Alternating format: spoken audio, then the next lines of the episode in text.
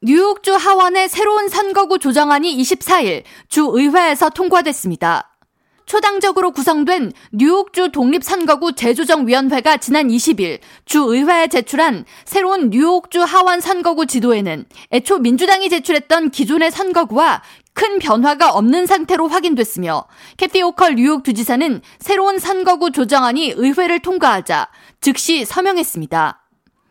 한인 밀집 지역인 퀸즈 북동부에서 론 김 뉴욕주 하원의원의 관할 구역인 플러싱 일대의 40선거구의 경우 지난해 조정기간에 제출한 개정안에 따라 26선거구 일부가 포함되는 등 선거구 범위가 확대될 것으로 기대됐지만 새로운 지도에는 해당 내용이 빠져 큰 변화가 없는 것으로 확인됐습니다. 연방 하원 선거구는 인구 센서스 결과를 바탕으로 10년마다 재조정되는데 지난해 2월 주의회는 새로운 선거구 확정안을 통과시켜 캐시 호컬 주지사의 승인을 받아 확정된 바 있습니다.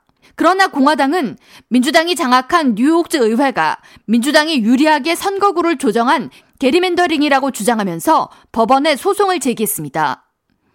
해당 소송에서 뉴욕주 법원은 공화당의 손을 들어줬고 민주당과 캐시 호컬 주지사는 이에 항소를 했지만 법원은 항소심에서 역시 민주당이 헌법을 위반했다고 판결하면서 법원에서 임명한 독립된 선거구 재조정위원회가 새로운 지도를 만들 것을 명령했습니다.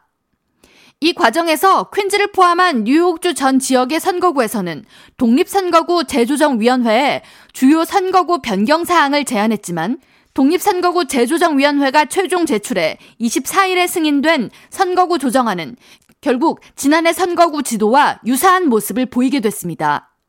이에 대해 뉴욕시립대 정책대학원 수석연구원 스티븐 로말스키는 주 전역에 4분의 1에 해당하는 38개 선거구가 위헌으로 판결 내려진 지난해 지도와 정확히 일치한다고 설명하면서 나머지 3분의 2에 해당하는 58개 구역의 경우도 99%가 일치한다고 덧붙였습니다. 그러면서 1년이 넘는 기간 동안 당파적 분쟁과 소송 등으로 길고 힘든 과정을 거쳤지만 결국 향후 10년간 운영할 선거구 지도는 본래의 모습으로 되돌아가게 됐다고 풀이했습니다. K라디오 전영숙입니다.